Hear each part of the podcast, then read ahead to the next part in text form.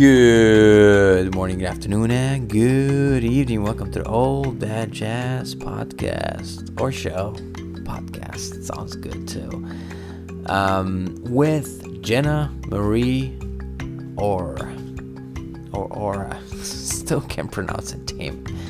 Okay, so she is very interesting. We're gonna talk about being an empath, uh, the importance of being in nature, and the benefits therein we're gonna talk about yoga that she did, the yin style yoga and Purna yoga that she did. We're gonna talk about flow of chi and yoga and, and their connection. We're gonna talk about boundaries versus unconditional love.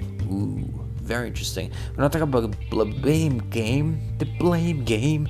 We're gonna talk about dark things that are coming up in ourselves to be healed. We're gonna talk about society's political indoctrination and mind control. Ooh.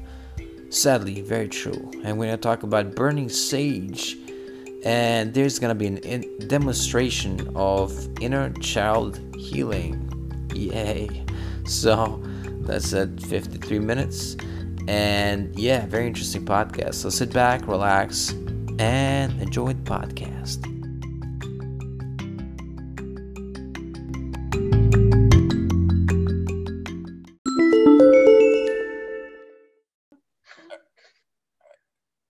Welcome to the new episode of All That Jazz. I'm your host, Matias, and I have with me Jenna Marie Ari. Welcome to the podcast. Or Aura, sorry. Jenna Marie Aura. Aura? yeah. Uh, Gina Marie Orr is fine, Orr. my dear. However you want to say it is, oh, you have an accent, so just say it how you like. It's Oh, all wait, you're the first guest to say I have an accent. What kind of accent do I have? Well, I, I'm assuming it's from your home country, so, but I can hear that it's, you know, you have an accent. Yeah, but yeah, but uh, I would say um, I sound very different than most people here because it's a blend of American, maybe a bit British because I lived there for a while, but I resisted the British accent, so it's I, th- I think it's mostly the American influence. But anyway, let's talk about your work. No, I'm happy to talk about you as well. all right, all right. Cool. Um, yeah, I love to have therapy online on the podcast. That's that's also something. all right. Yeah, I, I figured that. so you're an intuitive you're a healer um and you have thing other things to say about what's happening in the world as well so let's start um in the beginning how did you uh get into the uh the spiritual work did you were you like always aware of things around you and could see things that others couldn't Yeah, I think I think all of us are born that way. Actually, Matt, I believe all of us are actually born um, seeing. Oh, seeing and just the nature of life and of the veil and of um, being born, we are pretty much mind wiped of that, of our of our memories of what we can do. And I think often, especially children, as children, yeah we have a lot of memories and then um, you know it slowly gets uh, i don't want to be harsh and i'm not being harsh when i say this but it's it's it gets conditioned out of us really so um, yeah so i was like that and um, i have no just the same as every other child really um, so i had to find my way back to it when i remembered Mm. that um, it, it wasn't a bad thing it was a good thing yeah Right, right.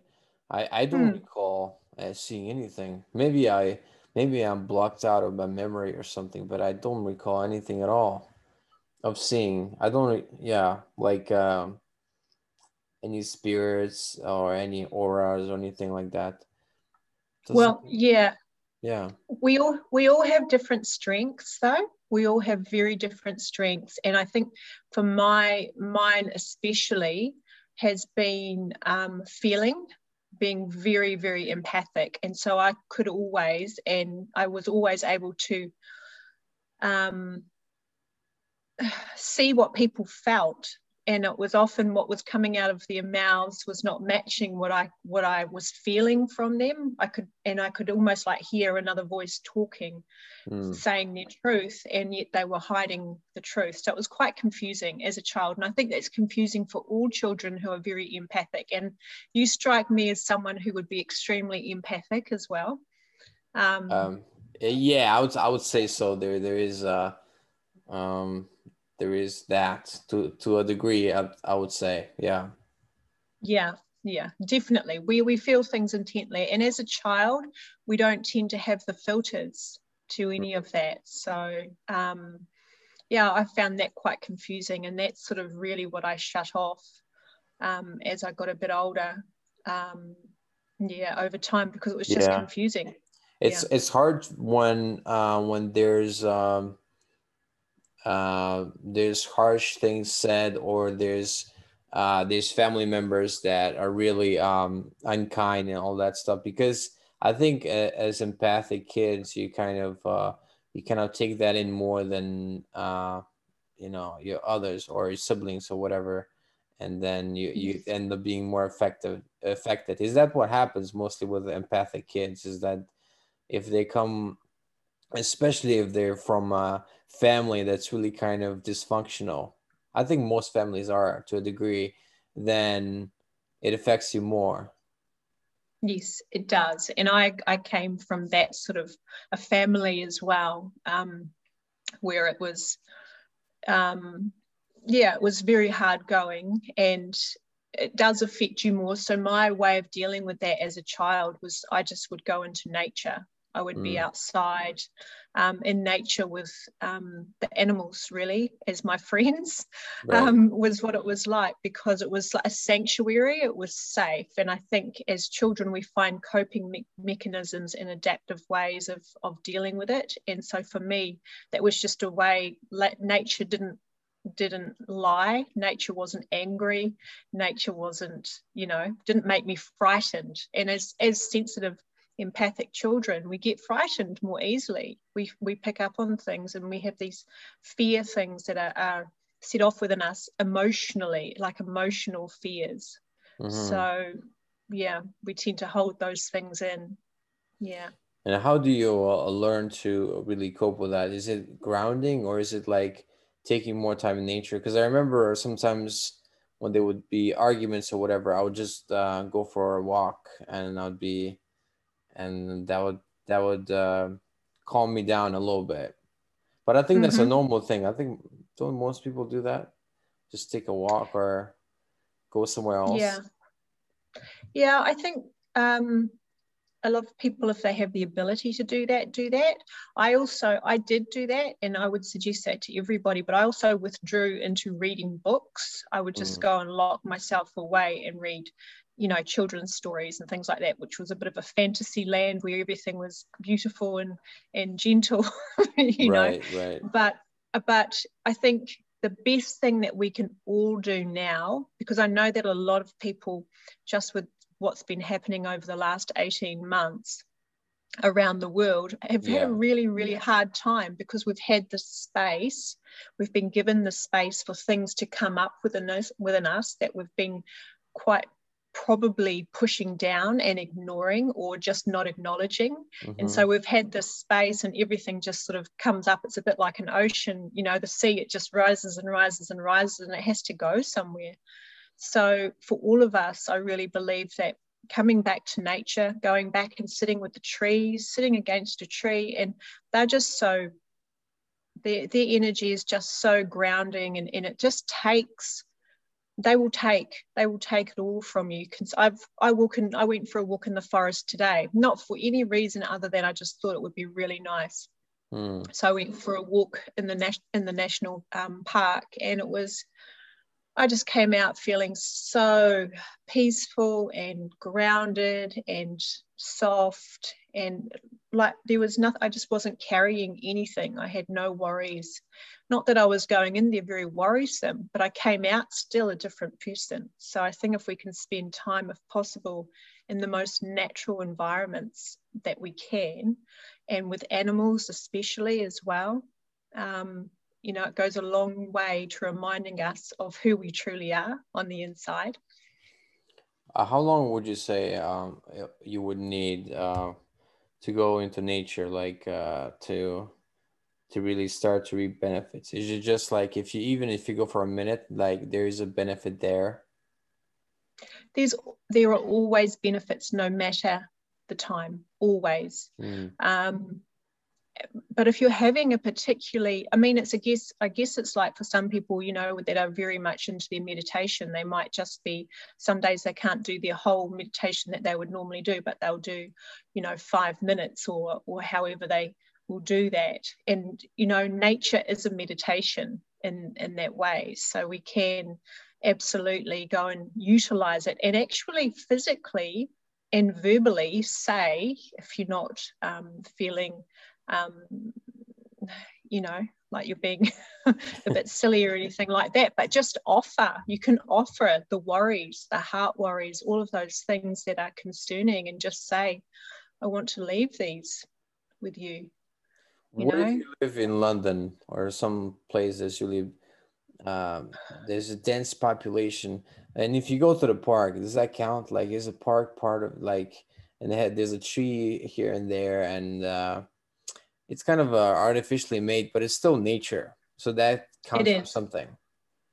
It does, and I trees are here for a purpose and a lot of their purpose is to just be that guardian energy on on that level you know not just i mean you just think about how a tree exists with their roots that go really deep into mm. the earth how deep they go down so how grounded and how peaceful and strong they are so they're made to take so much. So we can, I find just going and sitting and leaning back against a tree and closing my eyes and not necessarily taking in anything else around me, but just being in that moment, feeling the tree against my back, feeling the bark against me, or, you know, wherever yeah. it's touching, but really be in that moment with it. So you can be anywhere.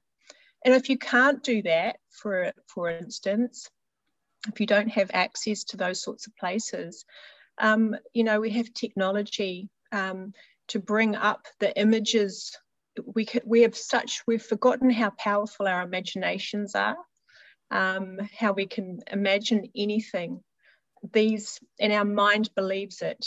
We only need to get, and the body believes it too if we can actually visual, visualize something and feel it, then the mind and the body believe it. So you can actually, you know, close your eyes and put some nature sounds on and actually imagine yourself sitting up against a tree and, you know, all of the feelings that that elicits within you.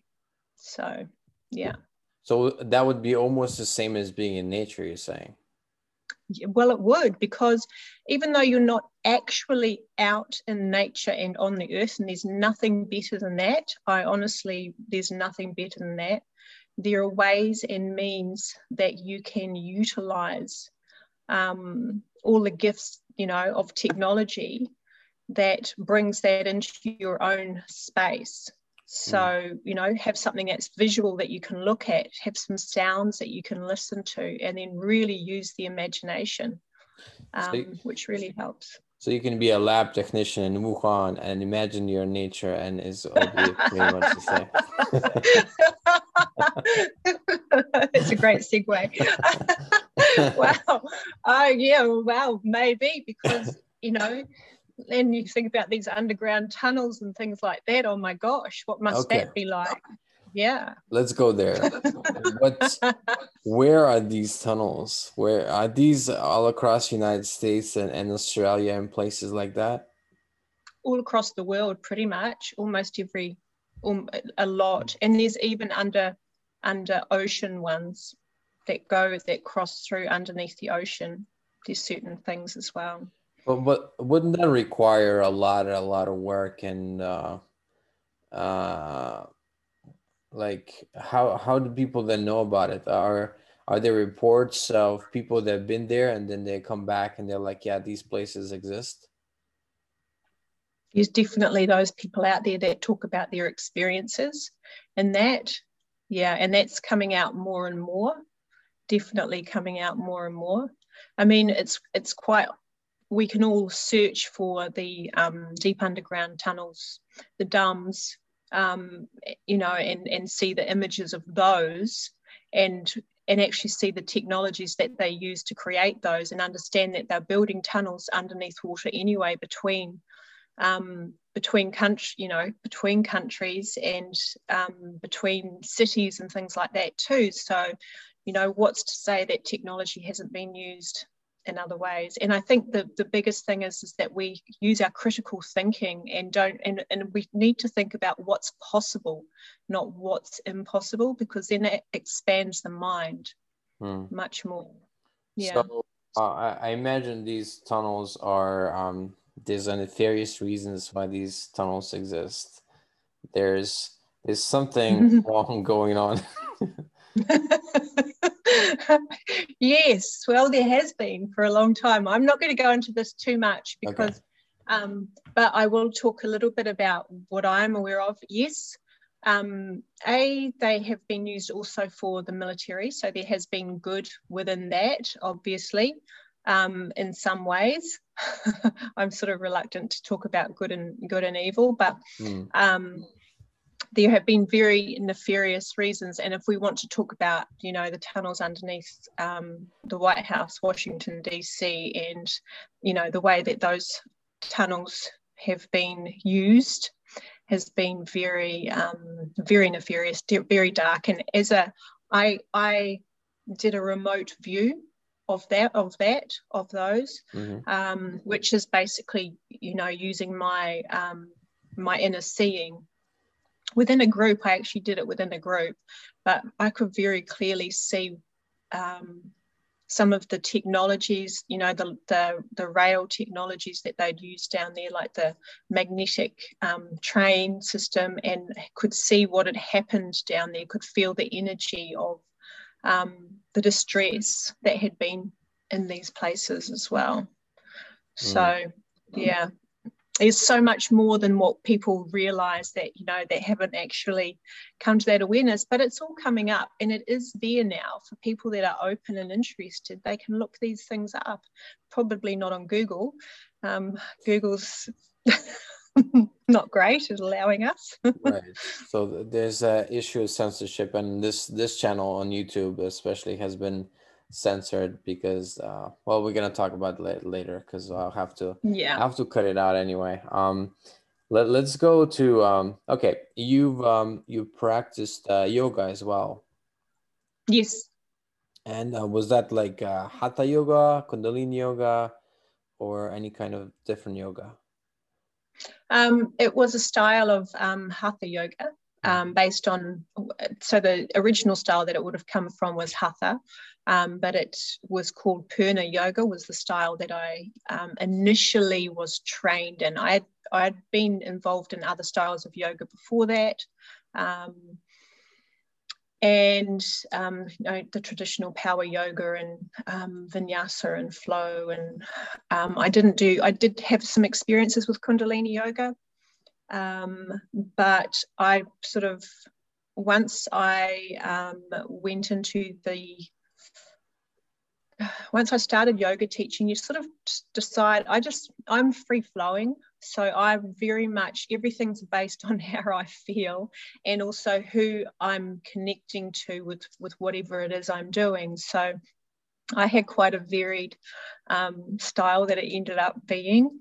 Um, but what I discovered most of all within that actually is that so many people used to come to me, my most popular classes that I had were the yin style yoga, which was the long, slow, deep um, seated and lying down poses because um, and shapes because a lot of people you know live we're living very fast paced lives.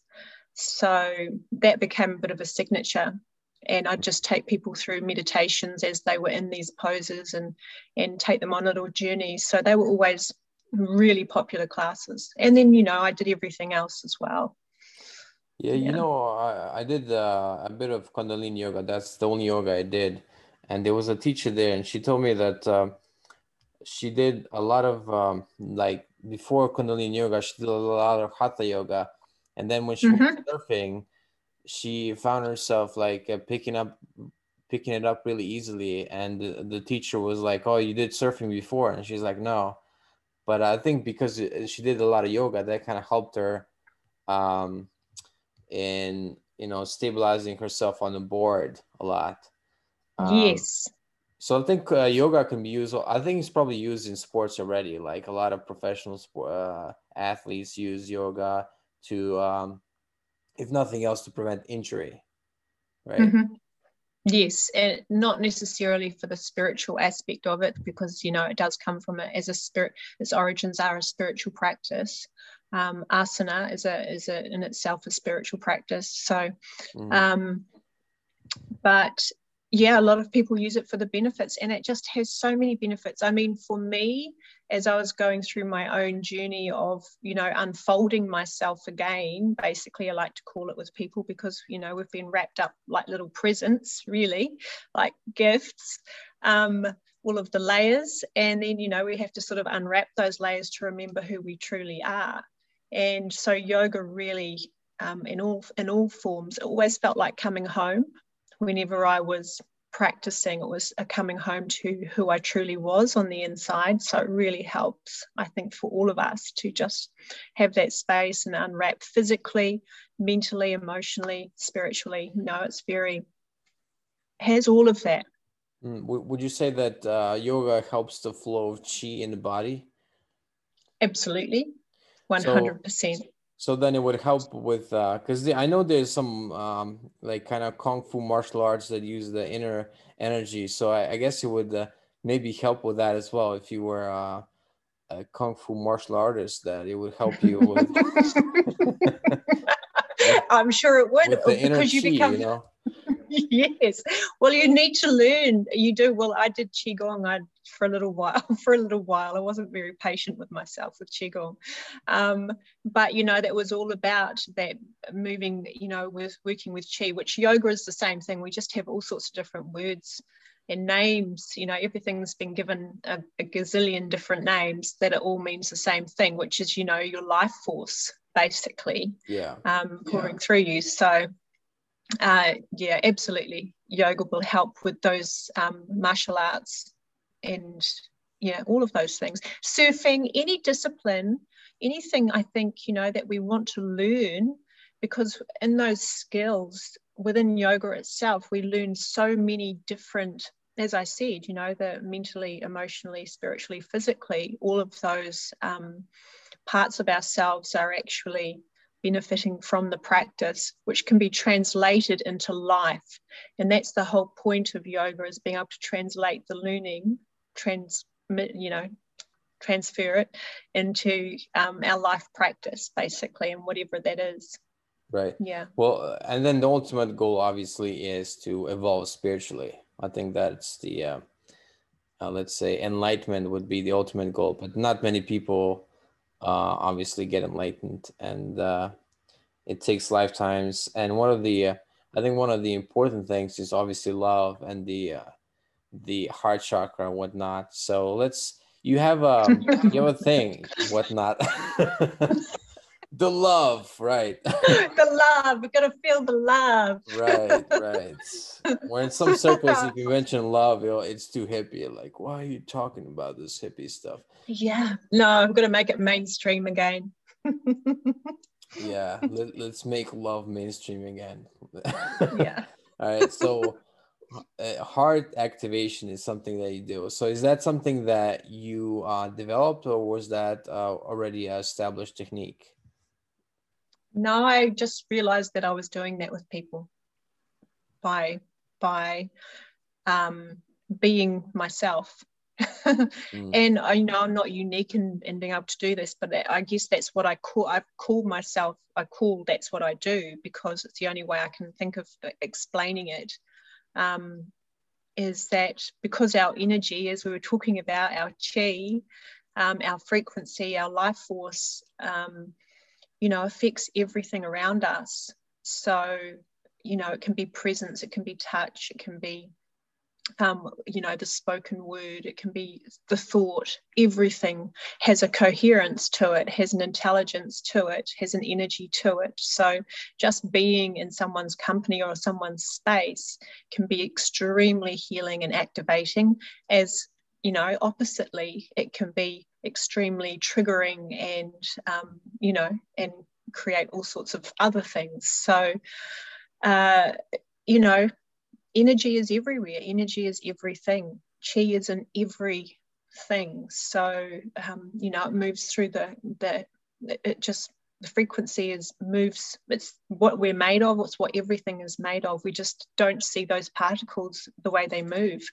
You know we can't see them it's so fast. So right. yeah no one should ever take for granted and think for themselves that they're not doing anything for anyone else or affecting anyone else because merely by breathing and being present or connecting or thinking about someone else or something actually has an energy that reaches across.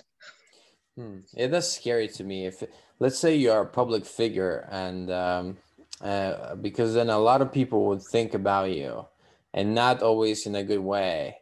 And so, let's say if you were sensitive, that oh man, that, that would be like uh, but I guess a lot of people would think positive as well, maybe pray for you. So that would be, in a way, that's protection.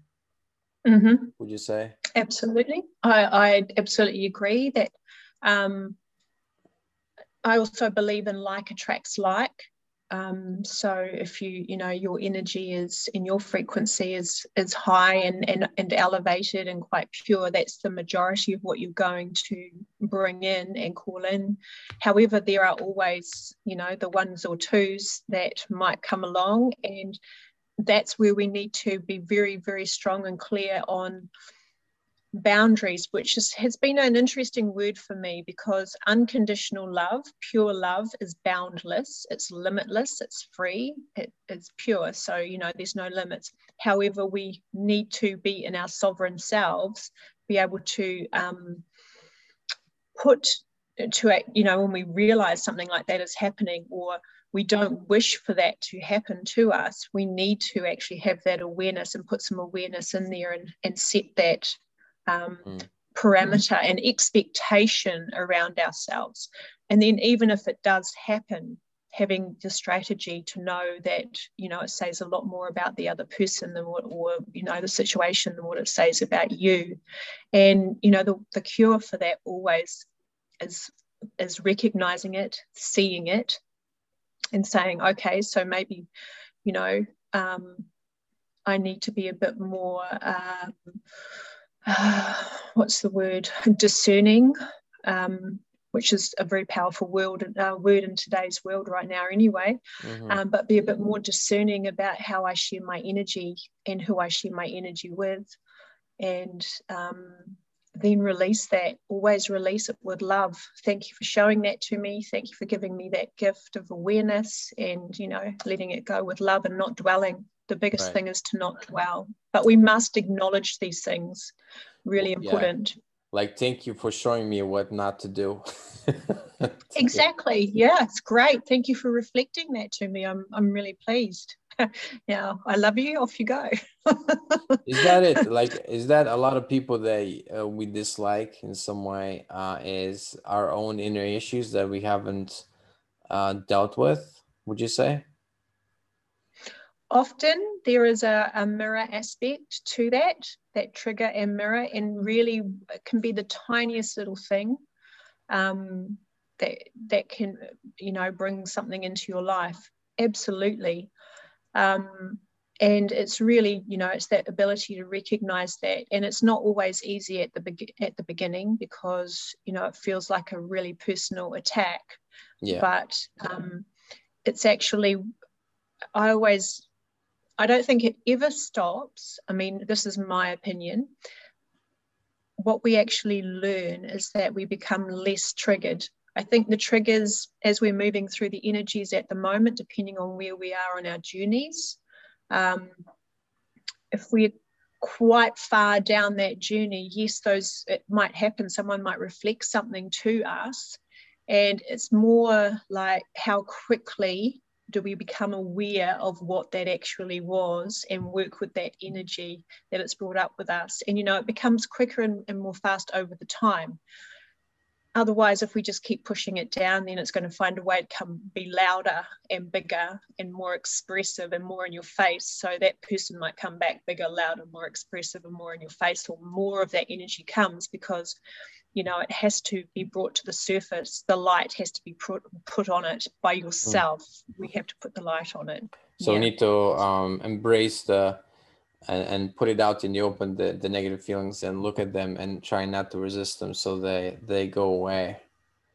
You know what you're talking about I, I, try to do that but but sometimes i just can't, can't help myself to dislike some people and do you know what that's natural because energy is sometimes you know we come across energies and it's like whoa there's something i reckon there's something in that energy but i'm just like I don't want to have a bar of that. I don't want to have anything to do with it. Or, um, you know, you've been hurt really, really badly by someone emotionally, and it's like, oh, I don't know if I can ever, ever um, forgive that. But forgiveness is the key at the end of the day forgiveness is always the key, but we need to forgive ourselves first. Mm. Because when we forgive ourselves by letting that into, because, you know, we're always like, well, how did that happen? Why did that happen? And we look at ourselves and blame right. and then the blame game. So, so when but, you, oh, the blame game is something uh, that's really interesting. There, there's a book called uh, the the Blame Game by Eric Berne.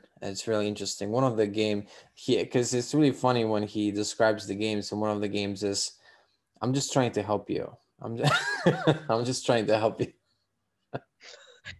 yeah, and that's a common. I mean, there's labels and things for people that do those and say those sorts of things, and um, you know, labels are labels, but exactly to make it seem like it's yeah, I'm just trying to help you, which then creates that doubt and that questioning and, and things within yourself. And whereas we always need to come back into ourselves. You know, our body gives us so many cues. When we sit and listen to our body, our body will tell us what is our truth, what is true, and what is not true, because there's a resonance that our bodies and our minds and our souls actually recognize of truth. And so, what is true for me? How does that feel in my body um, without involving the mind at that point? You know, but how does it feel within me? Are you, you know, talking about like decisions? Like how does that feel if I if I'm picturing that I'm going to this university or that university or gonna do this project, how does that feel in me? And then uh, judge based on that.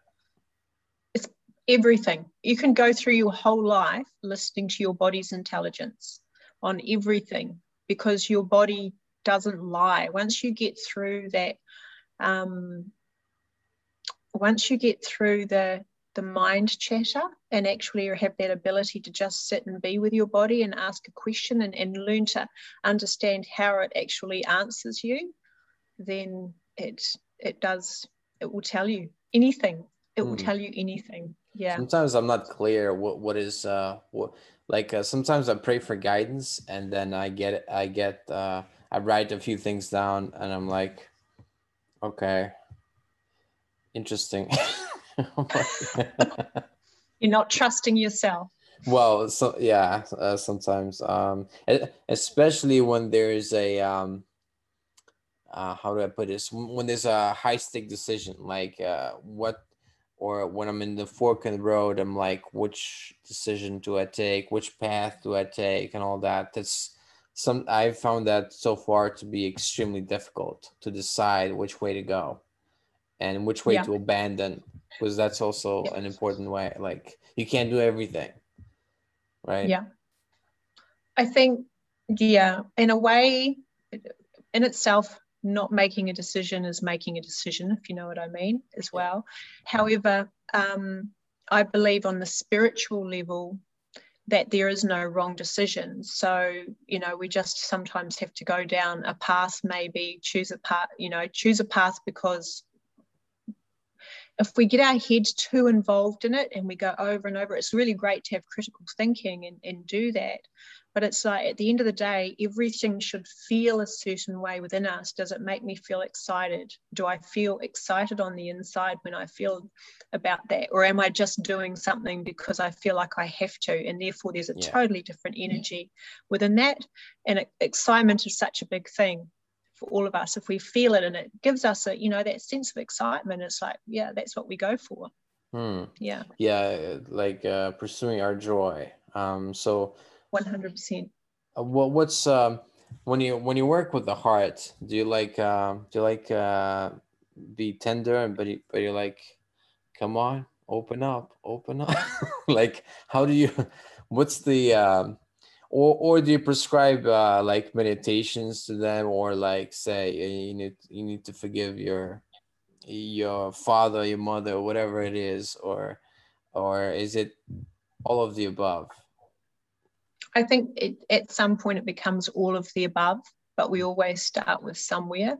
And often when we're working with our hearts and healing our hearts, we're triggered by something. So something triggers that. And so we actually have to go to that point and then work backwards from that point. Really, if we want to go into the true healing, work backwards from that point and see where see if we can find where the origin of that was and do the healing back there you know and most of our i'm sure you know this but most of the healing you know it's in a, it's the inner child it's the wounded child. And um and then that can be carried through from ancestral energy and, and all sorts of things but we can only work with ourselves and how that energy has affected us. And you know it can seem like it's something very minor but as a child whatever it was it felt pretty huge because you're a child and, and your sense of safety was taken away in that you know in those moments. So it's about actually going back to that inner child and making them feel safe as the adult you are right. you know working with that inner child and, and holding them. So it's all of everything that you said. It, it can seem minor but then then the client is on the table crying and you're like okay calm down. Yeah well i'm not. See i love tears because i don't mind. I'm I, yeah, I have been called the rainmaker. Oh so. man, okay, I figured. but let but it rain. It, I'm not. I've never tried to make anyone like. I don't see it as like it's it's a must thing for people to have tears. But I always see tears as such a beautiful release anyway for the body, and for the um, you know the emotional um, self as well. It's so important, and I think they've been so underrated. And I think especially if you've been a sensitive child, and i know this happened to me because I was so sensitive I got told off for crying. I got, um, you know, there was uh, was made to feel like it was a real weakness when I was so sensitive that something hurt me and I cried. You know, um, and I think that's happened to a lot of really yeah, highly sensitive probably. beings, where we need to learn to be able to, um, without fear, feel safe to express our emotions. Right. Um, so, yeah, if you're not expressive uh, in in the family if the family discourages being expressive that's obviously a hindrance and then you're more inhibited as you grow up because that's how you've been uh, for lack of a better word trained in your family like trained it out of you to be expressive so then yeah. they come to you and you and then they start crying and then like oh i shouldn't cry and then you're like it's okay you're safe right? yes, all of those things. I've got you. But it is true, you know, and it can be sometimes, especially I think in this past 18 months, because it's been such a as a human experience, sort of out of the ordinary for so many people, the triggers have become at times really quite minor.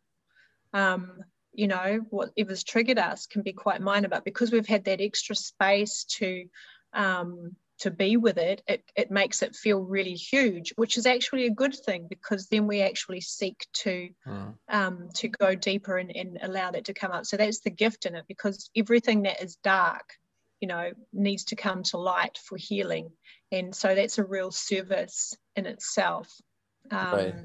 Did, there's a book that um, I'm going to mention Donald Trump already. Uh, he, he wrote a book called uh, something like generic, like how to become rich, you know? But in the book, yeah. I was surprised that there was a chapter called uh, Read Carl Jung. And ah. he, he, said there's a story that um, that Donald knew somebody that was always so calm, uh, no matter what was happening. And he asked the guy, "How how are you able to be so calm?" And the guy's like, "Well, I grew up in a very dysfunctional family, and then I started reading Carl Jung, and I think he got therapy as well. And then he said he realized that other people are like uh, are like guns, but I can be the trigger. So I learned not to be not to be the trigger, you know. And Donald was like, "Oh, this is interesting." And then he started reading Carl Jung, and he said it helped him in business and in you know personal life. Obviously, because I think Carl Jung is, was such a genius ahead of his time. Absolutely. That, yeah. Oh, so you you read Carl Jung as well? Well, I, I did I did I think I did a year of sociology at university as part of one of my part of my degree. So yeah, I did do a bit of study back then. Um, what kind of yeah. degree did you do? Okay. Um, I did a, a, degree in education um, with a with a minor in English, um, and yeah, in English as well because I was very much into, um, yeah, just yeah, lang- I love languages and and um, and English and and just everything really. I love languages. I'm very much into language. So mm. it was sort of that was my passion, and the education part was what I had to do um, for what I was, you know, was wanted to do in my life at that time. Um, so now I'm gonna go a bit political because I think it's um, yeah, it's good. It's good. I'm into it you know, uh, university, because I'm back in university, and unfortunately, there is a lot of political stuff infused in it. Um, uh, for example, we had to read a book called Why I'm No Longer Talking to White People About Race. And I read the book, and it's, it's pretty horrendous. At some point, she says that uh, all white people are racist, even if they don't think they are.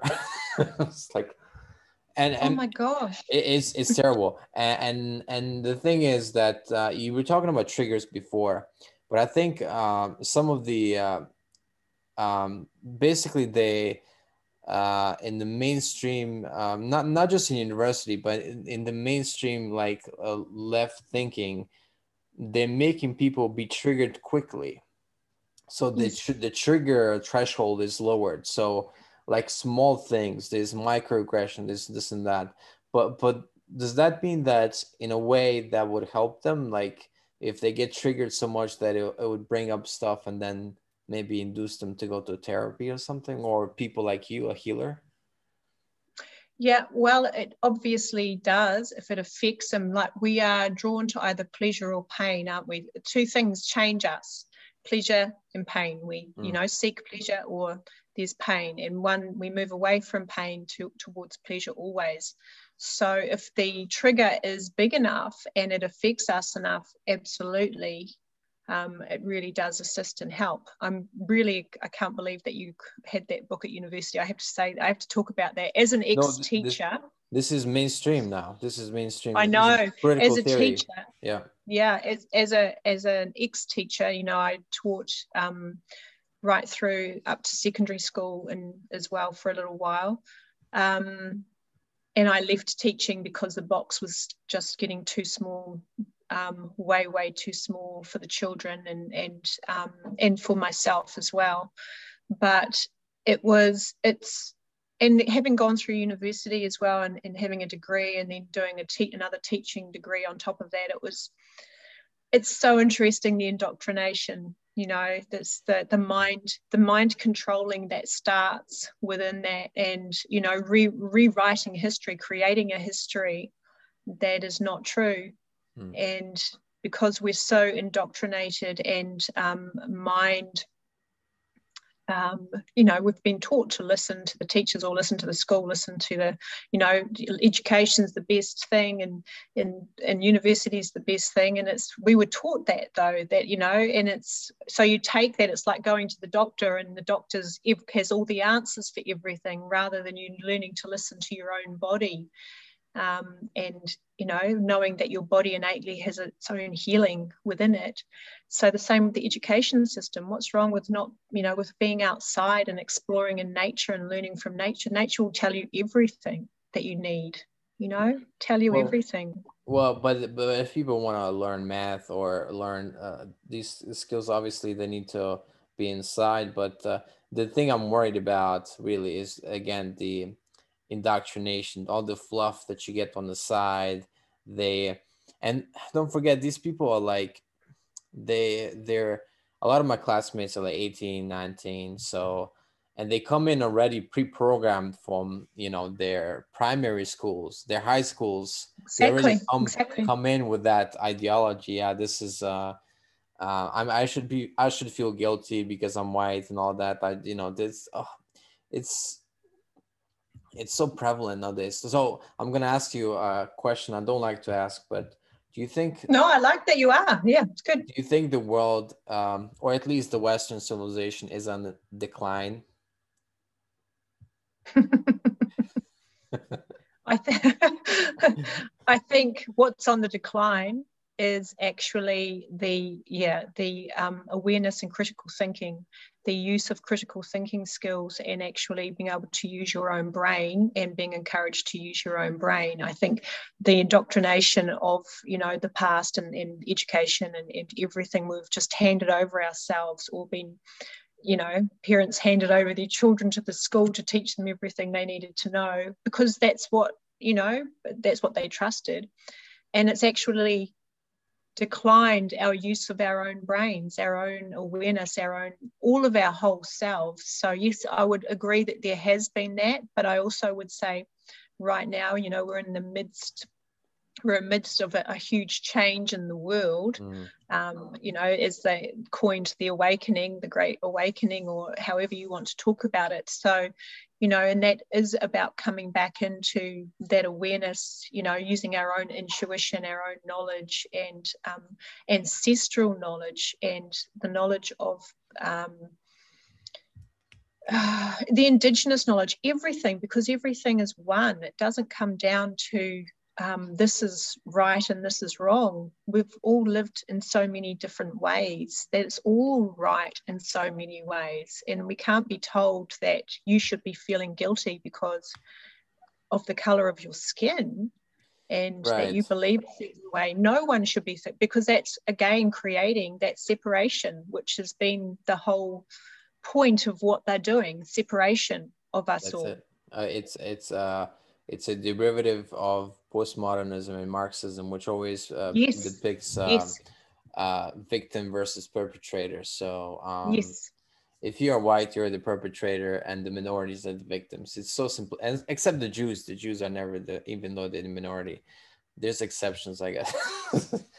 um, yeah, it's it's silly. It's really um, but it's it's taken over everything. It's and, dangerous it's dangerous and but it's, it's gonna take a while before we deprogram from it. And so how do, how would you say that people can develop their critical thinking skills? I think a lot of people are just uh, part of the herd and don't want to be stand out or stuff like that but i think it's important to to uh, if something's not right like i've complained with my university several times about bias courses things that are not balanced, etc., etc. But um, majority just goes along with it. Seems completely normal, and um, I don't know.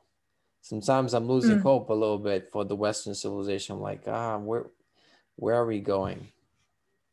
I understand that, and mm. I guess you know within that, that it's you that has the choice. Um, because I, I've I'm always a believer in humanity. I'm a believer in, in the innate goodness and um, growth of humanity, and we are evolving. However, I think some of us are, you know, the, the, the yeah, we are, but the rates of evolution are very different depending on you know the the way the mind is being controlled and i think that what's happening at the moment is there's there are some people that unfortunately are not going to actually you know have that awareness they're just not because um, for various reasons, quite obviously. But I think, you know, we're in such powerful times for so many others that there are so many more that are aware of what it is and that are, you know, able to plant seeds. And if you, if you work with the energies that are all around us, like with nature and things like that, um, I think some people are just becoming aware really, really quickly that there's something happens and they just go, shit, you know, what's going on? What is, you know, and then the questions start.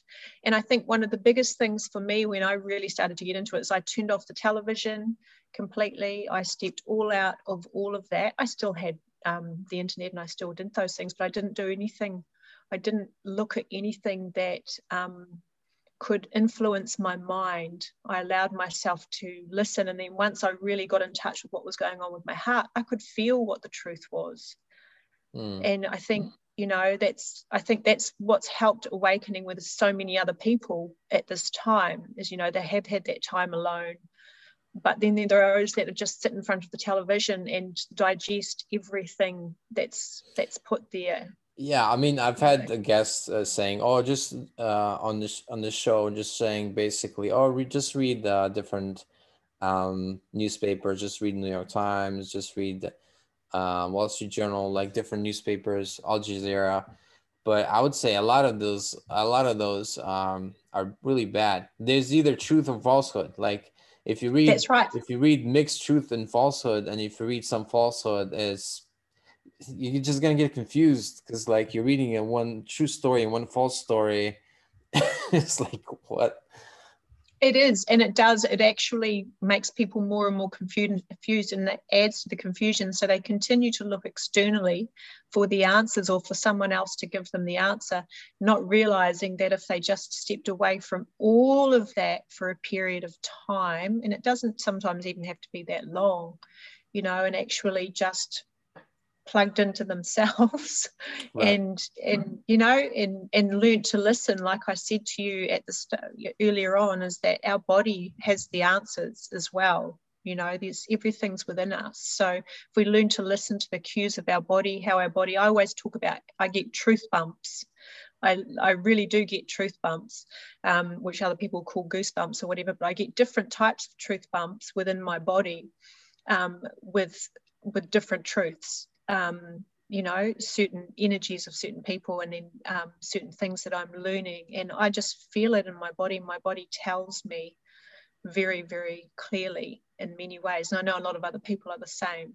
Okay i'll, I'll propose to you this because i've been very confused about this. I've known psychics and i well i know psychics and people that are very um, intuitive.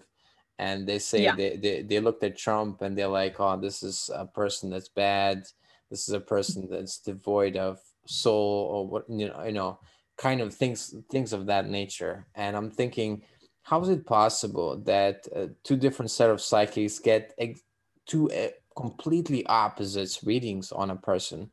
And i'm like there's something there's something else going on. How how is that possible? Are they reading an image a projection a a, a political bias version of the person energetically somehow? Like, what is happening?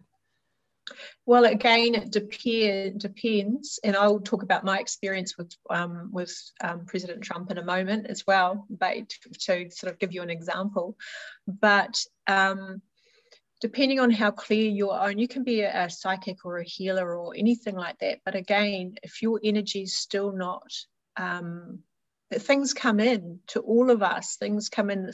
Dark is attracted to the light obviously. The dark's attracted to the light. And often the lighter you are the more the darkness is attracted to that the more sensitive you are you know and so that's where those you know having those parameters and those boundaries is so important and, in, and sage as well sage, sage yeah i i was burning sage i had my sage sitting there as burning as we started just to set the energy for the space yeah. because you know it's very important from my perspective that we i'm connecting with you here and then we're connecting with people beyond this space and so i i believe that you know we want to offer the highest frequency as possible within that mm-hmm. um energy. i usually burn so people, as well Yeah, it's so good. Oh, and it smells so yummy, and it's you know, Yeah. it's just everything about it's so good. I I can't recommend it enough for people.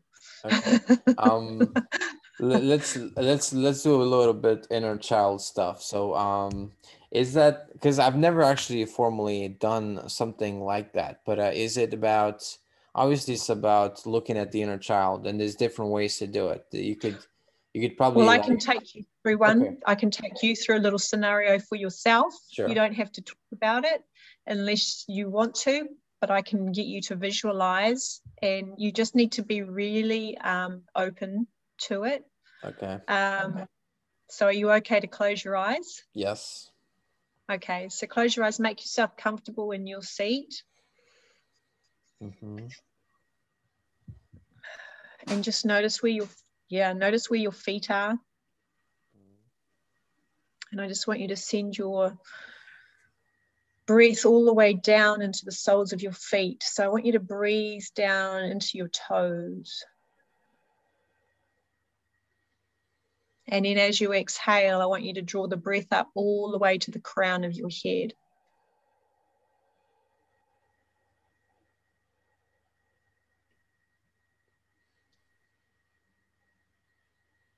And on your next exhalation, the breath that's coming through your toes, send it all the way down into the earth.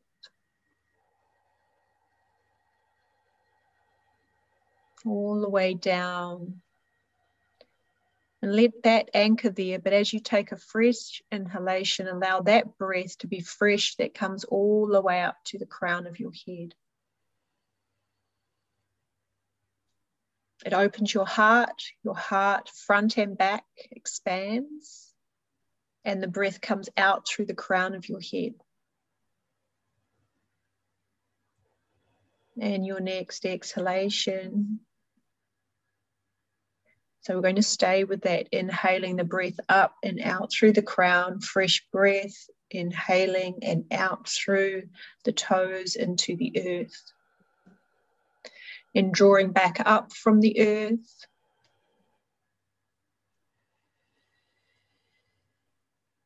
Expand the heart, really expand the heart, and exhale the breath out through the crown. And inhale from out there amongst the stars and draw that breath in. Draw the stars into your breath expand your heart and exhale out through your toes. Beautiful. Now I just want you to come and rest in your heart. No need to control the breath anymore. You're anchored in the earth. Your crown is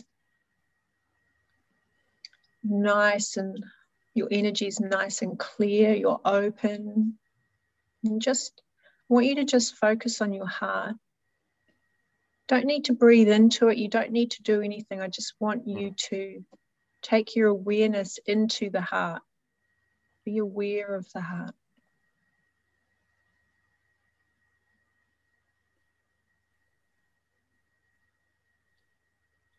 And then think of the last time or most recently, what's the thing on your mind most at the moment that's triggered you. hmm And I want you to think of what that emotion is. And I want your whole yourself to actually allow yourself to feel that emotion that comes with that. Allow yourself to Mhm. feel it. Notice where it where you feel it in your body. Where in your body. Just sit with that part of your body for a moment and let yourself feel it there.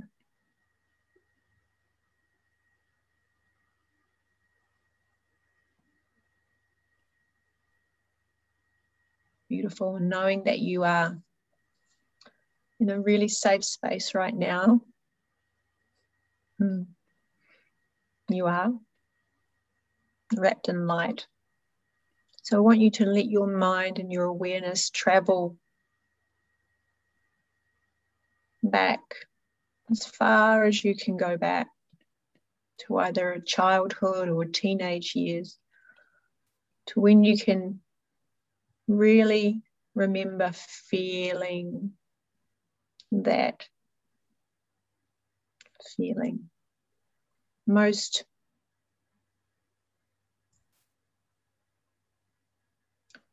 most deeply just nod softly when you've got something mm-hmm. okay so i want you to just where you're sitting now you're safe you're in there, your feet are rooted into the earth, your crown is reaching towards the sky. So safe, your heart's right in the center, held right now. And I want you to call forth from where you are sitting now in your mind's eye. I want you to imagine that the boy that is you, that had that feeling, that emotion, that situation, Allow him to come towards you now. Just where you are sitting as you let him come towards you.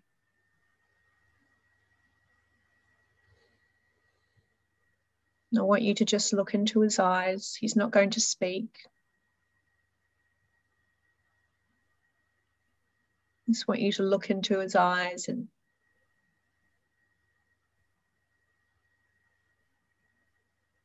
and then allow him to speak to you and tell you how he felt, how he felt in his words when that happened to him.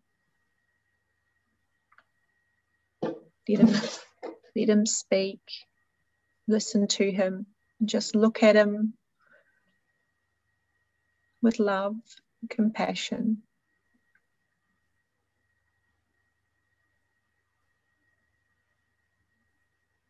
Let him say everything he wants to say about how he feels.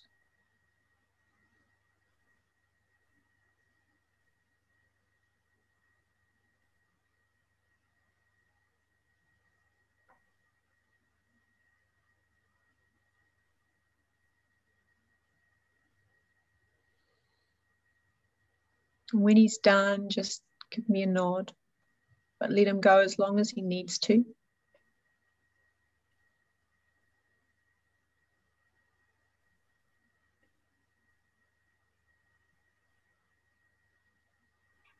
Okay. I want you to put out your two hands to him and invite him to take your two hands, one hand in each. I want you to look at him in your in the eyes.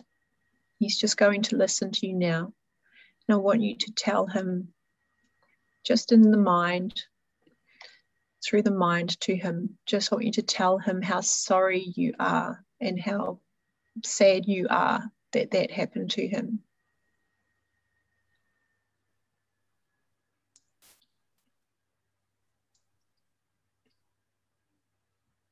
And that you understand how that made him feel.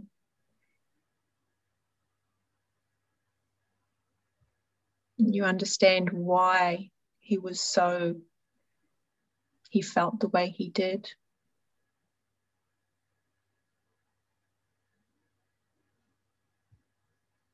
And I want you to say to him, But I'm here now.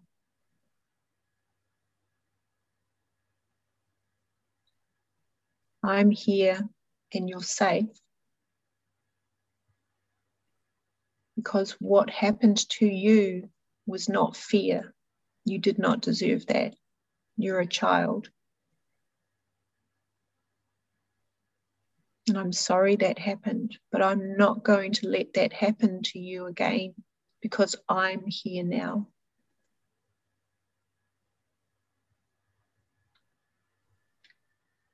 So you can trust me.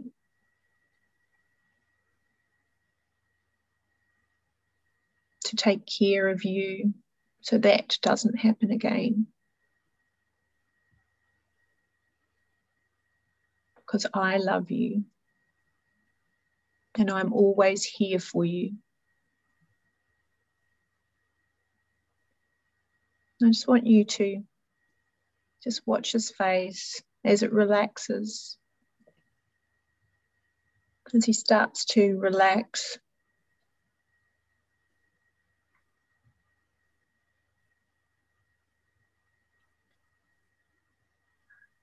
can see he might have a few tears, but he's more relaxed.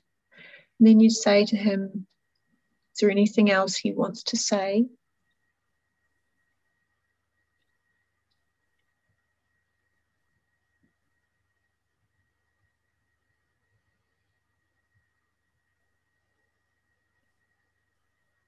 You're still holding his hands.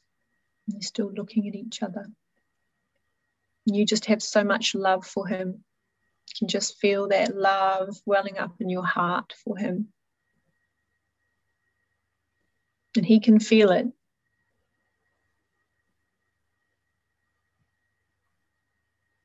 When you are ready and when he is ready, just gently invite him to come towards you in a hug, in an embrace.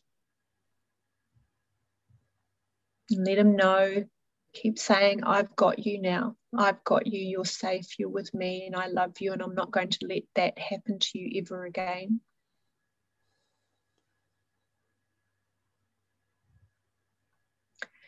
And as you're hugging him, as you're embracing one another, you can just feel him melting into you. He's melting, dissolving into you dissolving into you, into your heart, so that he becomes nestled safely in your heart. He's trusting, he's let go because he knows that he's always with you and that you love him so much. He's safe. Just be in that moment for a while and enjoy that feeling of having him inside your heart. Feel him.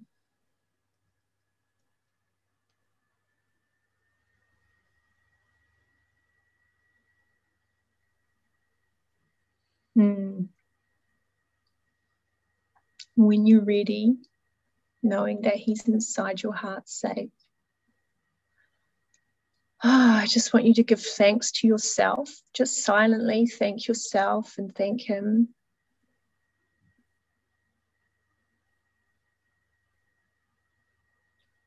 And just start to feel the earth beneath your feet again.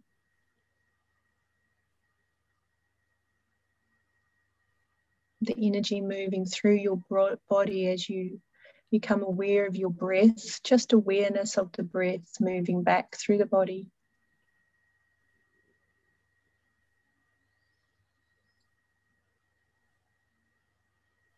Feeling the toes and the fingers, and maybe just bringing a little bit of movement in. In your mind, saying, I am here, so that you come back into your body fully. And when you are ready, just, look really softly open your eyes. Yeah, just be soft and gentle. All right, I'm back. Wow, I went on a, a bit of a journey. yeah, I feel good. Do you want to say any? Do you want to say anything about it or not? Um, it felt uh, yeah, it felt. Uh, I went in when I was like four or something, where something happened. Yeah, and uh, yeah, I felt uh, um, it it felt good. It felt like um, I was recalling a a old friend or some somebody old like somebody I haven't seen in a long time. Yeah. Yeah. Oh, my heart. it's, it's so beautiful. That's so beautiful. And I mean, look, that was the short version. I go sure. much deeper. And, and people can do it in, as well. Yeah, I bring in situations and I bring in, you know, so you're actually observing the situation and all sorts of things. Like, because that was a very short version right. of and I, I imagine people when you do it with people, you ask them what they're experiencing as well. I'm glad we didn't do I that. do. In in here. yeah, no, I didn't do that. No, out of respect for privacy, I yeah. was not going to do that. And um, I do do that, and I, you know, there are a number of different methods that I use depending on how I'm feeling, the energy moving through um, with what you're doing. But mm, so you're able yeah. to feel um, whenever uh, your client is uh, what they're doing. I'm able to sense it. Um, like I knew there was a really beautiful moment in there with you. Um, it was towards the end, and I can't. There were two things that happened actually at different points, and I wish I, because I was so in it with you, I didn't take note of which points they were. But there was a point about three quarters of the way through where the light above you actually flickered at a moment where I said something. Um, I can't remember what I said to you, and. I hmm. felt you sort of go into and the light above you flickered. It was really oh, wow. um, like wow. And then there was another point just um, towards the end there where I was where I just I felt it all settle in. I, I felt him come into your body. Like I felt him, I got I got heat running through my body at that time as you brought him in. Like I could feel him coming into your heart and the warmth in your heart with him in there. Yeah. Mm-hmm yeah which That's was cool. really good so people can do it as a home as well that uh, five or ten minutes or whatever it was yeah they can they can they can absolutely just knowing that it is a very short version and it's very um you know yeah yeah cool. but it's still it's it's it is you get it is as easy as that really if it's but again everyone's different. So you know everyone's different and they have different needs. And um, depends if i was with someone one-on-one it would be who's sitting in front of me and what do i feel that the energy and obviously we're working with time and, and yeah. privacy and all those things as well. Um, yeah. so uh, do you also work with people's like past lives and stuff? Do you, do you sometimes bring that up as well when when you're working with them? And and uh, you're like oh this is because if your past life in Romania or you know whatever it is? um, more so, I work on timelines. So I'll pick up there's a timeline that needs to be closed off or healed, and it can be like a past life timeline that's bleeding through um, on something like that. And I'm not so can't say I'm so great at picking up like exactly where it is, but I'm I can pick up, you know, I can pick up a fair bit in the fact of um, knowing that it's definitely not this lifetime, um, that it's a past lifetime, and I can, you know, quite often pick up the masculine, feminine energy and, and things like that as well. So, but people always give clues. There's there's the thing, you know. I think people need to trust themselves you know, in these instances as well, um, with what they get. We're so quick to, um, you know, discount uh, things that we intuitively sort of give us a hit in the heart or we have a bit of a, a aha moment or you know something triggers that and it's sort of like oh no no no don't worry about that. That's just you know we do that so quickly. But the once once we realize the more we actually stop and acknowledge that and listen to it and just take it as it is without judgment without judgment if possible then the more we get given um, the more comes through for ourselves because I'm all about empowering people to be their own healers. You know, I, I work with people one on one, they come to me, and I might only have one or two sessions with people, and then I just like, you know, I don't really need to see them unless something, you know, big happens. But um, it's about, I'm about empowering people to realize and understand that we are our own gurus, we are our own healers, um, that we've just given our been trained to give our power away to others. But I know that as healers and teachers at the moment, we're very, very needed um, at this time because so many people are going through things as we move through these dense energies on the planet with everyone um, with everything that's going on that's just a reflection of what's going on within each one of us yeah really do, do you think um, what's happening even though uh, do you think the energy overall of mankind is is lowering in a way because the decline of Western civilization? No. No. Um, They're staying the same. Because, uh, well, I'm I I can't put it into one box because I feel it energetically. If I look at it from a spiritual perspective, there's more energy than ever on this planet now.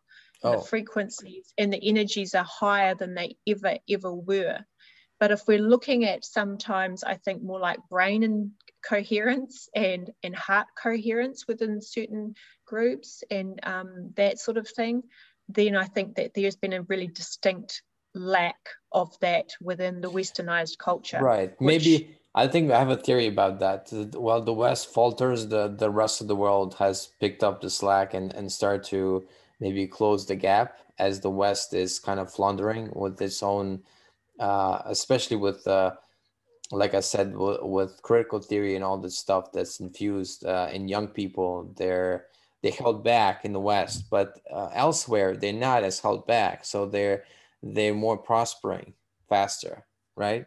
They are Uh, more openly i think there are more there's a more of an openness because it has come down all to that mind control you know and, and no yeah. matter what you believe in that we've been mind controlled in western society from the moment that we're born and, and before us it was our, our parents you know back in the 1950s you know after world war ii you know, and then the mind control really came in hugely. They they carried that through, and so Western civilization, um, Western society has been absolutely um, controlled with that on a very subtle but ongoing way, so that it's it's so sneaky and under the surface that mm. you know most people just don't realize.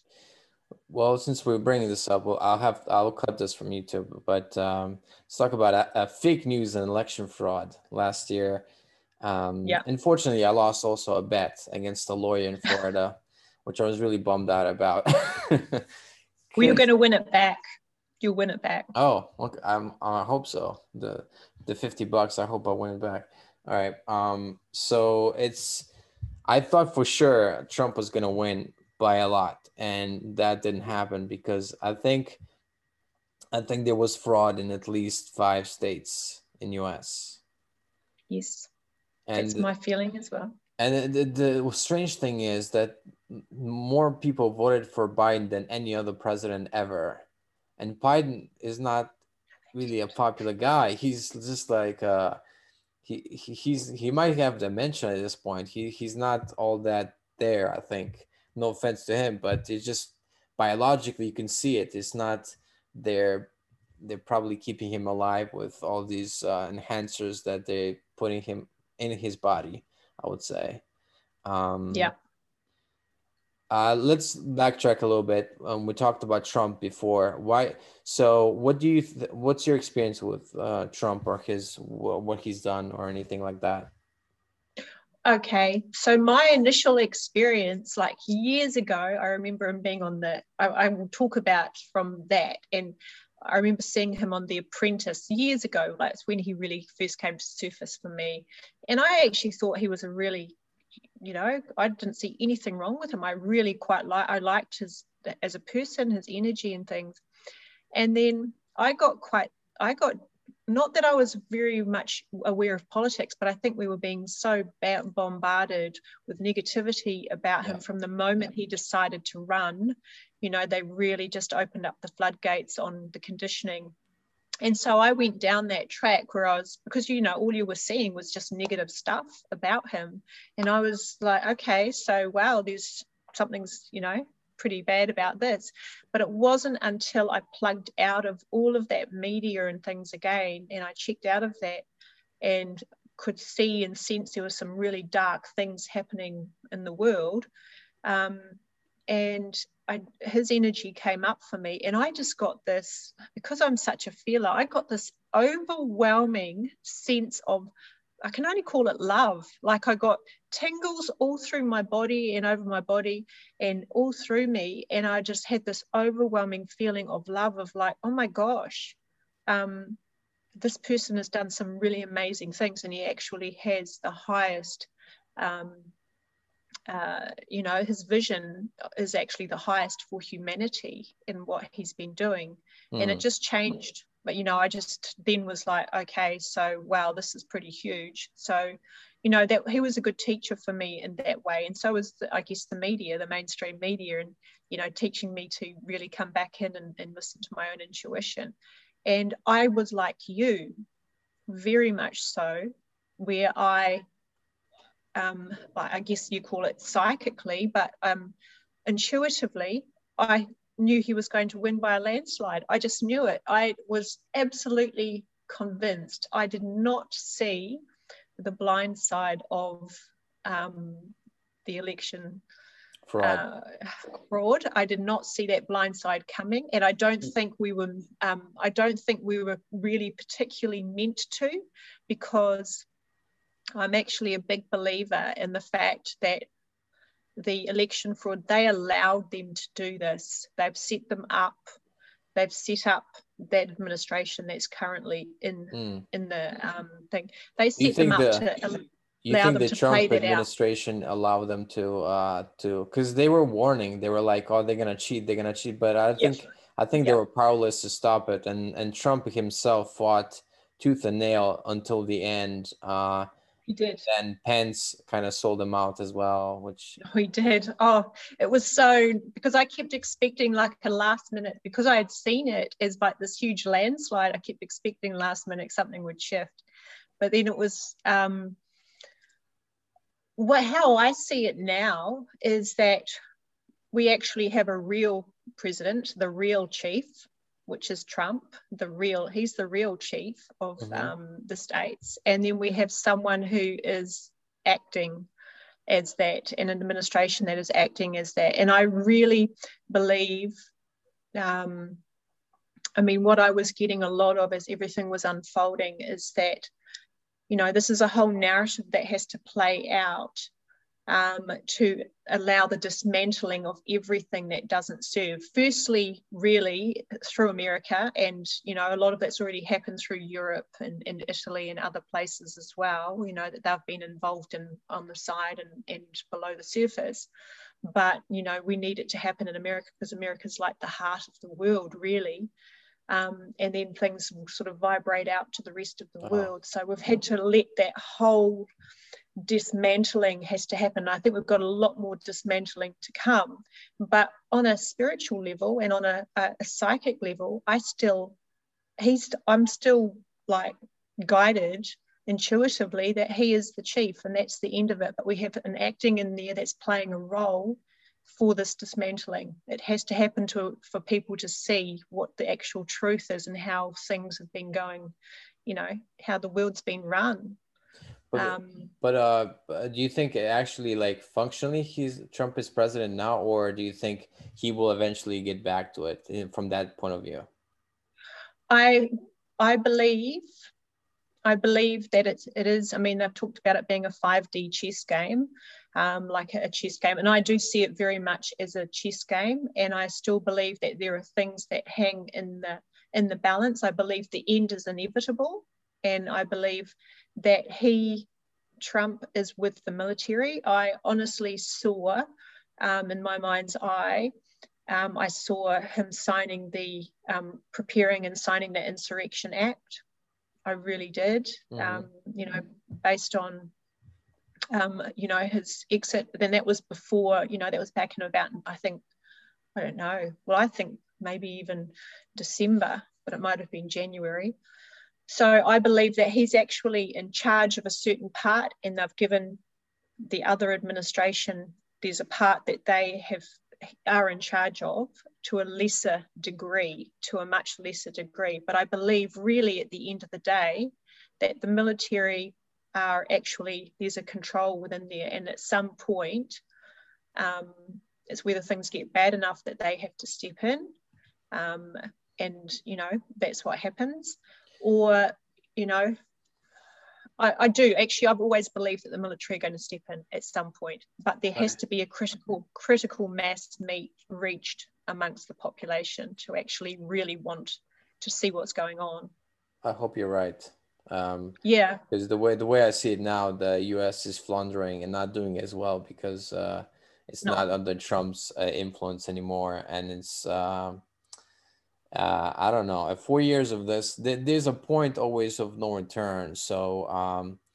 the U.S. populace being um, bombarded with, because that's where all the critical theory and all that stuff. It always starts. You said the U.S. is the, the heart of the world, and I think that's uh, true for better or worse. And uh, yes, but yes, and, and hopefully, um, I, I am a big believer in. I do know what Theosophy, Alice Bailey. She had a prediction about 2025 that the world, the world uh, is gonna change. The the the energy of glamour and other some other energies as well are gonna soften and stuff like that. So maybe being famous is not going to be as important after 2025 but also i think the political ideology uh, some of the stuff that's coming to a head now with the critical theory is starting to unravel and 2025 is going to be that year. I hope. That's my that's my optimistic prediction. Do you see yeah. that? That there, there might be something the next few years that's going to unravel?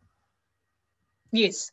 Because as i said we're heading into a whole new the whole planet is evolving. It's evolving and it's either get on the evolution train or you're not going to make it basically you know for want of a better word um, that is or one, one of a better description you know and um, otherwise you're not going to make it through. You're going to be stuck and have to go through the cycle many many times. Whereas you know those that are moving with the times where it's about allowing this dismantling to happen. It has to happen because things could not just be picked up from where they were and continued on. Even if he'd gone back into office straight away um, it couldn't be that way because people so many many people did not understand the depth of what was actually wrong what's actually broken yeah. in the world what's actually broken so this has to be allowed to play out america like being almost run to the ground it doesn't it doesn't seem very good at the moment but you know to feel that pain people have to feel the pain to find to go for the pleasure to look for the pleasure to seek the pleasure to seek the change and pain mm. is what precedes transformation you know unfortunately always. unfortunately you always have unfortunately it it's true you know it's it's it's the truth and we've all been through it. I mean gosh i could i will write a book one day you know just about my own experiences with that and it's it's huge but that is the nature of how human um, being a human has been so uh, yeah but i absolutely i don't know quite how it will you know when i don't know timelines and timelines shift because they are in a game of chess and it is like yeah. there are there are things that are happening and there are talk about other things you know being brought in and triggers and oh my gosh and it's sort of like i don't know it can all shift and there's so much conjecture there's so much conjecture and i think that's where we need to be really really careful and um, come back into our own what do i feel outside of all of that um, you know, what do I feel about it? Because so many people have been mind controls so much, they've got so much dis- cognitive dissonance about the actual truth that's right in front, really, right in front of they just can't see it. Yeah. And and lastly, let's touch upon this briefly, um, because it's connected to this, the the vaccines and the masks. Obviously, this is a uh, some people think it was necessary. Uh, even Trump uh, thought, because under the influence of Fauci, who now he's coming under fire because some of his emails are apparently exposing him, and uh, you know. But you know, like you said, things are starting to unravel. You know, for in the in the favor of truth, I think. And um, so, Absolutely. What do, think, what do you think of the whole mask and lockdowns and vaccines ordeal? Well, interestingly, as I was, I said to you before, because I'm intuitive, um, when they first started talking about this pandemic um, across the other side of the world from where I am in Australia, when I first heard about it, because I don't watch TV and because um, I don't have a television or anything like that, I got this people were starting to talk about it here and i was like oh gosh you know and then i would get the giggles. I would start laughing for no reason. And even when i think about it now i didn't know what it was about. I didn't know what it was about but there was something with, within me inside me that was going oh this is this is not this isn't the case you know this isn't the case. And so um, once they started locking us all down um, it just meant for me personally, I started digging deeper into the deeper reasons of what was going on because I knew it wasn't, I just knew it wasn't true. In my heart of hearts, I, something told me that it wasn't true. And so I started digging in and figuring out. I looked at the light side of it, why, how it was assisting humanity in the evolution of awakening if they chose to um, listen, you know, to go within and listen yeah. to themselves. Yeah. Um, but I also looked at the other side of it where um, it was creating the division between people, those that are very indoctrinated in it. And then, so once it came to the masks, um, I'm, I've not worn a mask. We had masks mandated here for quite a short time. This this year, actually, not that long ago, um, only about six weeks ago, they were ma- mandated here in in my part of in Queensland in Australia, and I didn't wear a mask in that time.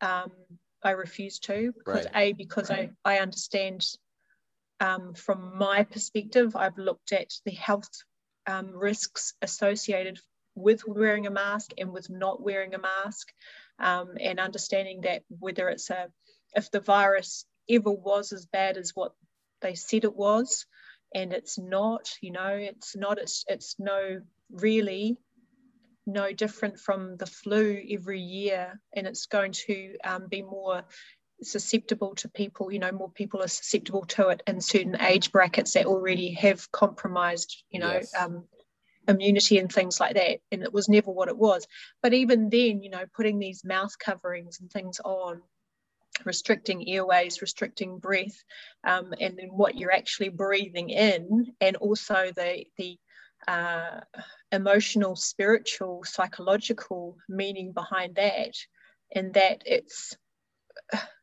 it's quietening, shutting up, and um, closing down the voice, our ability to speak, our ability to be heard, and basically just saying, just you have smile. The human connection yeah. is shutting to, it down. To everything. It's everything. It actually it it is an impact on every part of the human really psychologically mentally physically emotionally spiritually every part is impacted by it so um, for no reason other than a reason of control which is my perspective. This is like if you choose to acquiesce to this and and take this on then we'll give you the next thing which is of course the vaccine. the injection. Yeah the vaccine the vaccine the injection. So what have you seen um, with people that have taken the vaccine? Is there is there some is there some bad ripples in the aura? Are they are they struggling uh spiritually because of the vaccine or i've heard all kinds of theories like that i can honestly say um uh, that i have not come across too many people. I've actually come across a few people I know that have taken it. Um, I live quite a um, an insular life. I have, you know, I, I, I go out and I see people and I have, you know, friends and things like that. But um, because my energy is so big in the fact that you know because it's so aware and and um, things i'm just a lot more mindful in how i use my energy around people when i'm out and about now. So in that way it's different. But those that i have come across that have actually had it um, some have talked to me about their reactions that they have had with it um, and then obviously you hear stories. And I was just someone today was talking about um, a friend in New Zealand who had it, and within two weeks, a woman, um, and she was only in her 30s, that had died. So there's these stories coming through. At the end of the day, I don't know what the long term is. I cannot say that I feel it's good. I feel that we're at a major choice point in the world. And my spiritual beliefs about this, I was gifted the opportunity to feel what it would be like if someone like me had it. They actually, I was gifted that opportunity. Mm. And what it actually felt like to me is I felt completely emotionally numb. Like my intuition had been blocked off. Like I had no intuition just for a short period of time. Oh, okay. And and completely emotionally blocked off for someone like me. And that was like an effect for myself. So I can only imagine someone that's not got that same awareness as me you know and they go and have that and so they might not notice anything different but those around them notice that they're more dull that they're more you know they don't have that vibrancy because it is all about energetic vibrancy and things and i genuinely i wish i knew exactly what it meant for people health wise i really do and like i wish i could say 100% but i think there's a little bit of unknown but i think we're best to be on the on the side of caution for taking something that a is an experimental drug yeah. B, I'm not going to use that other word that I used with you the other day, but which, which um, word? the bioweapon. Oh, okay. that it is a bio, it is a bioweapon. Um, you know, um, but I really do believe that. And then, you know, this reliance they're saying now every time there's a new strain, and they come up with these outlandish names for new strains of of, of the um, the virus. And then it's like well then we're going to have to make sure we do this every six months and we're going to have to do it every year. So they're just wearing down anyway yeah. the long-term yeah. effects of people's immunity. So they're going to be their own immunity shuts down. And like i said our bodies are intuitive. They know how to heal themselves. They know what to do. But when it's compromised like that then the body just it doesn't know how to do what it's meant to do. So that can't be good. Yeah. It can't be. Just from the immune system perspective, it's not good. And then from a spiritual no. perspective, it dulls you for a while. Uh, it seems like, and uh, yeah, I think also I like back last year in March, I posted a post on Facebook saying, "Why don't every everybody that's at risk as self isolate, and the rest of us take care of ourselves, take supplements, and all that." And so uh, somebody accused me of being a sociopath. You know, somebody on the left. man, this is is crazy. I know it is crazy, and I think that's the big thing, is that like I said at the beginning, we are at a choice point. We we choose to go down this, or you know, you have the choice to go down this path or not. And unfortunately, some people, like children, aren't even going to necessarily get that choice because their parents make that choice for them.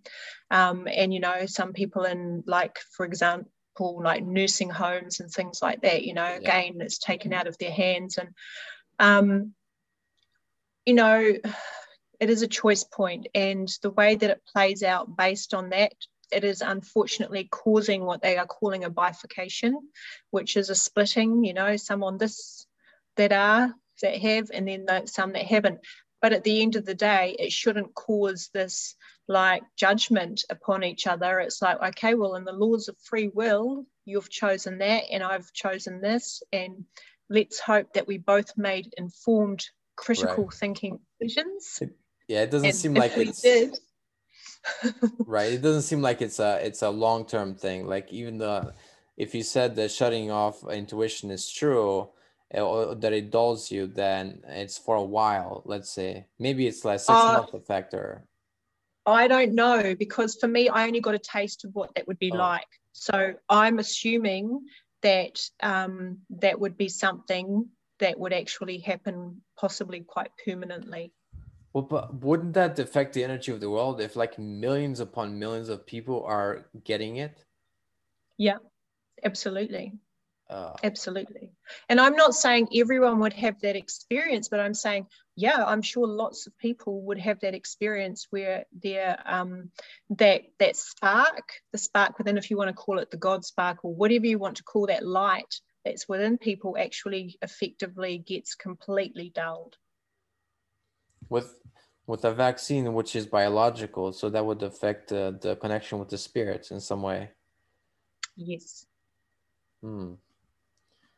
Well, I'm on I'm on the fence about it, but I really don't like the vaccine because of uh, the potential of complications and not only uh, spiritual, but you know, uh, you could you could become sick from it as well. So it's it doesn't seem the the uh, the the costs outweigh the benefits far for me. So um, yeah, you're uh, you're right, and I honestly think, as I said, and as you're saying, you know, we just need to make as informed decisions as pro- as possible, and and we all need to accept other people's decisions at the end of the day. But I think you know it's still really good to plant seeds and get people thinking, and yeah.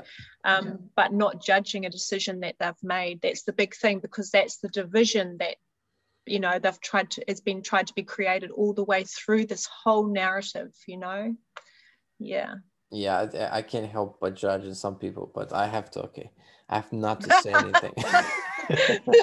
Well it's not even that. I mean i think um judgment's a different thing. I think yeah uh, yeah um, i think we all have our moments we all have our moments where we're like and then it's like okay and then you sort of step back and you take a breath and go okay well all right that's a decision they've made you know, I feel quite uh, a little bit hot from that uh, thing we did.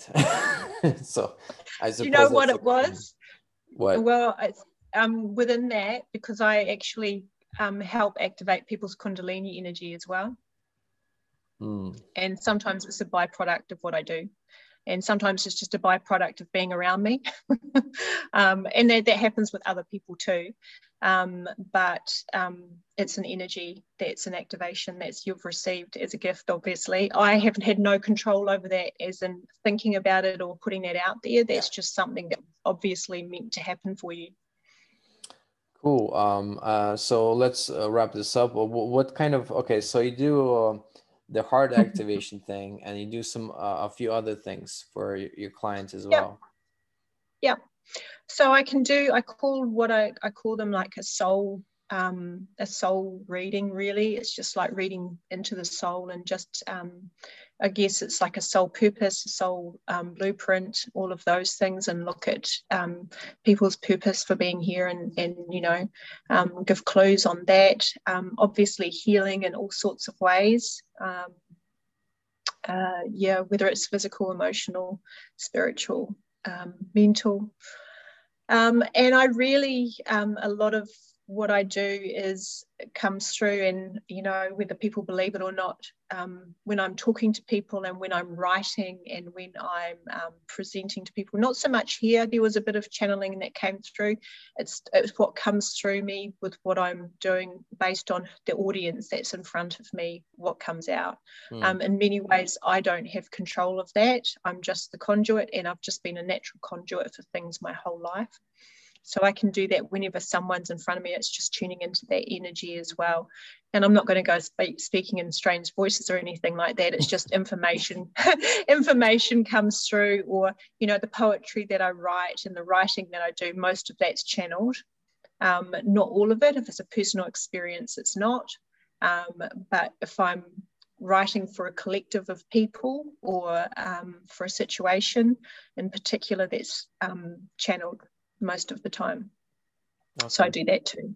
Yeah. So I do many things. I don't, I don't, like I said to you when we chatted the other day, I just can't put a label on on any of it. And I think that for ourselves, for all of us, we're these amazing creative um, creative beings, really, spiritual beings, and all of us are. And I think just many people have forgotten how creative they are. And it's not just, you know, for example, painting a painting or playing a guitar, a guitar, it's in the way we speak, it's in the way that we connect with people, and it's in the way that we just interact with the world and imagine the world as our incredible creative ability. So right. the creative, the way we live our lives, we can reimagine ourselves. Totally.